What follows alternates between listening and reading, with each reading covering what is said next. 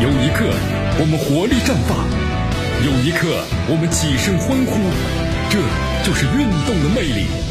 大话体育让您身临赛场，聆听运动带来的精彩。大话体育。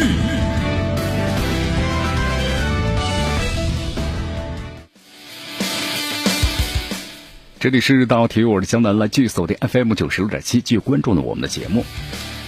好，中超联赛啊，初步定于就是八月二号了。看来这个日子呢，已经基本上确定下来，不会再改了。因为最近一段时间啊，中国足协呢在不断的做这个工作。最新消息就是，为了确保工作呢万无一失，中国足协按照职能啊，划分出了七个工作组，来确保中超联赛呀获准开赛之后呢，就马上迅速的正常的运转起来。因为之前的消息说，咱们中超联赛的话，最快呢七月底开赛啊，但是现在看来的话呢，七月底不行了，八月初啊，八月二号。那么在此之前的话呢，七月十八、二十五都是作为什么呢备选的日子。但是现在看来的话，这些日子都还是太早了一点啊。包括咱们这个很多各中超球队的外援，对吧？你在本月之内来了回国之后，就算是回国了，回到中国了，那么还要隔离十四天呢。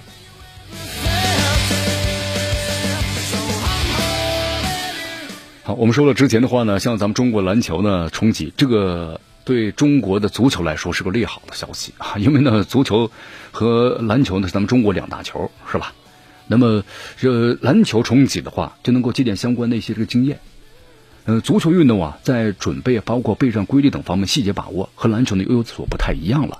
那么各中超俱乐部呀，需要在开赛之前至少备战三周的时间，这个时间呢可能更长一点。同时还通过呢转会窗口临时开启呢丰富人员储备，包括呢还有空前密集的赛程。我们说下半年的话，时间本身就很短。正常的话，咱们应该从三三月份就开赛了，是吧？到现在为止的话，都已经是三个月的时间过去了。所以说，咱们中国足协啊，在各个方面那随机应变呢，同时需要在开赛之前，尽可能的把各项筹备工作呢做细、做扎实啊，不能出问题。所以说这次的话呢，有七个工作组啊，防疫、竞赛、后勤保障和接待、商务防疫、媒体转播，还有裁判等等。这个联赛准备工作一说起来真的是非常的复杂！再加上我们说了，今年又是全新的赛制，是吧？所以说可能面临很多新的问题，包括一些麻烦。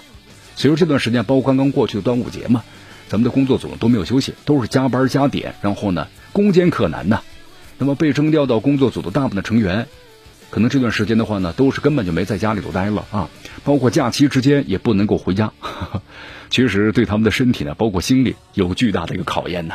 坚持啊！好，中超联赛开赛的时间表现在初步定于就是八月二号了啊。我们希望这个数字别再更改了，是吧？因为我们说了，体育是什么精神呢？就是一种向向向好，对吧？一种向往的精神啊，积极的鼓励着大家，让我们战胜了新冠疫情。好，继续锁定和关注江南为大家所带来的大话题。呃，根据最新的这个消息啊，恒大的巴西籍外援呢塔利斯卡已经是落地的广州了。那么现在恒大一看的话啊，整个的所有的外援都已经是全部回到了广州。那么同时呢，从相关人士处也了解了一下，这个塔利斯卡的核酸检测呀，已经是得出了是阴性的结果了。虽然阴性的结果呢，但是按照规律，咱们的规定啊，还是要隔离十四天。那么现在一看的话呢，恒大的外援是全部到齐了。呃，塔利斯卡呢早前应恒大的要求，在巴西呢是做了一次的核酸检测，结果呢是阴性。随后呢和他的弟弟啊一起前往英国呀等候包机的安排。然后在二十七号下午的时候呢，塔利斯卡和其弟呢乘坐包机从伦敦起飞，飞了十一个小时啊，顺利抵达了广州。在抵达广州之后呢，第一时间就做了核酸检测，然后当天下午就收获了好消息，就说没有患上新冠肺炎。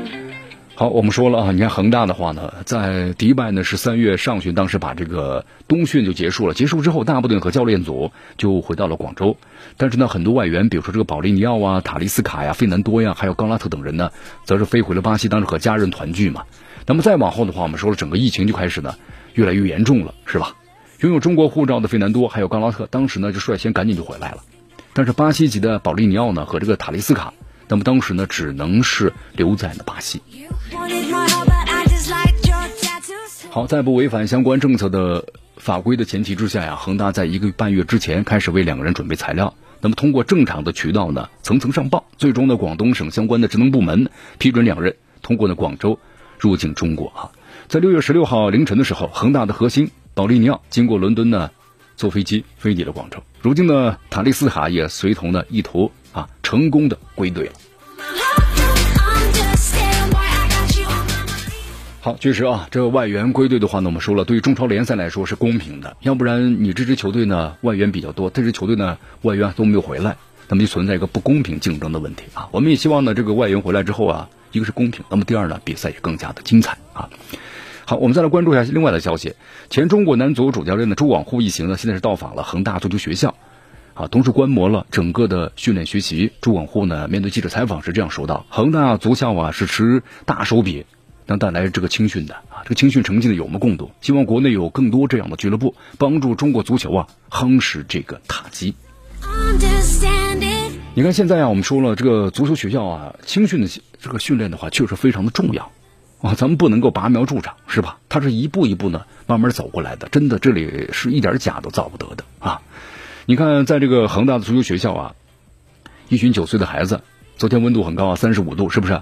来自于河北的一名学生家长在外感慨说：“第一次来恒大学校，感觉学校真的特别大，有五十块的足球场地，还有外教团队的配备，感觉来了之后非常的震撼。当然价格呢也不菲啊。”这位家长的感受呢被恒大足校的负责人数据印证了。根据了解呢，办学八年来，恒大呢投入将近超过二十八亿元，特别是二零一八年开始呢全精英全免费办学之后，那么足球学校每年投入两亿元来实现精英升训。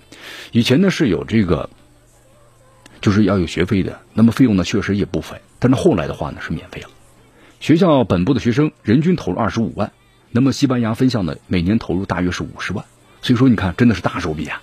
所以朱广沪也说了嘛，如果国内有更多这样的俱乐部，更多这样的投入，情绪会更好啊。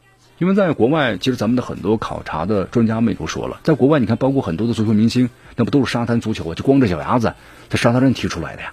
所以说你要是门槛太高的话，就像现在很多的私立学校呀。门槛过高的话，要交不菲的这个入门费的话，那必然把很多的好苗子挡在了这个门外啊。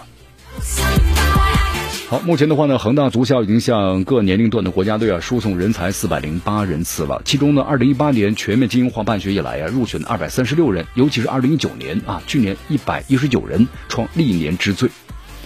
所以你看，朱广沪这么也说了嘛，他说我始终认为啊，青训体系应该把这个培养人才呢放在第一位，要出优秀队员、尖子队员，对青训来说是非常关键的。那么恒大在这方面呢，应该说是做的不错了。那么这是对国家队的一种的支持。好，这里是江南的为大家所带来的大话题，让 我们继续关注下面的消息。尽管非常的遗憾和不甘呢，但却只能接受的现实无奈了啊！为什么呢？在西甲第三十二轮，西班牙人主场的零比一就是小负于领头羊皇马之后呢，已经遭遇了三连败。我们说了，保级形势非常严峻。那么这也是球队的换帅之后啊，新任主教练罗菲特执教呢首场即告输球。吴磊呢在比赛中是安排首发出场，担任呢右前卫，表现相当的活跃，在第五十七分钟被换下了。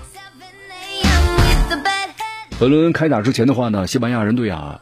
做了内部的调整，宣布换帅了。这个阿维拉多呢被解雇了，罗菲特呢火箭上任。我们说成为球队的这个临时主帅啊，也是成为救火教练吧，执教至本赛季结束。这个鲁菲特的话，我们介绍一下：二零一八年七月成为西班牙人俱乐部的体育总监。那么吴磊在一九年冬季窗口正式加盟。好，继续回到江南为大家所带来的大话体育啊。刚才咱们谈到这个西班牙人队啊，这个主教练呢鲁菲特，鲁菲特的话呢，他应该在吴磊当年就是进入西班牙人的时候啊，他也是参与了这个转会的啊，就参与了运作了。所以说鲁菲特呢，其实比前几任的主帅对于吴磊可以说更加了解。你看上一轮做客这个贝蒂斯，对吧？吴磊错过了打进空门的良机，赛后呢遭受了很多的指责啊。本本轮的话对阵皇马。鲁菲特呢，依然是选择了信任吴磊，将其排进了首发的名单。不过呢，出现的是右前卫的位置上，而且需要更多的兼顾防守。在防守当中呢，还要有一个反击，对吧？防守反击。那么值得一提的是，和乌鲁对位的啊，就是皇马的这个左边路的这个阿扎尔和马塞洛，两人都是呢个人能力非常强的这个大牌的球星了。最终应该说，吴磊呢完成了任务吧，还是非常不错啊。攻防两端的表现都有不少亮点，算是回报了鲁菲特对他的信任。本场比赛呢，他出战是五十七分钟，完成了两次射门，一次命中，还有呢四次的解围，一次抢断，那么一次过球带人突破，在边路成为一个一大亮点，也创造了最好的传中机会，数次解围也是队内的最多的。还是发挥了自己的速度的优势啊！世界第一这个左后卫之称的马塞洛都感到挺难受的，是吧？吴磊据说这个本场比赛啊，他最高的冲刺速可以达到每小时三十点八公里啊。马塞洛的最高冲刺速度呢是每小时二十六点六公里，所以说你看吴磊的冲刺那是超过了马塞洛的。好，由于时间关系，今天的大话体育到此结束。我是江南，咱们明天见。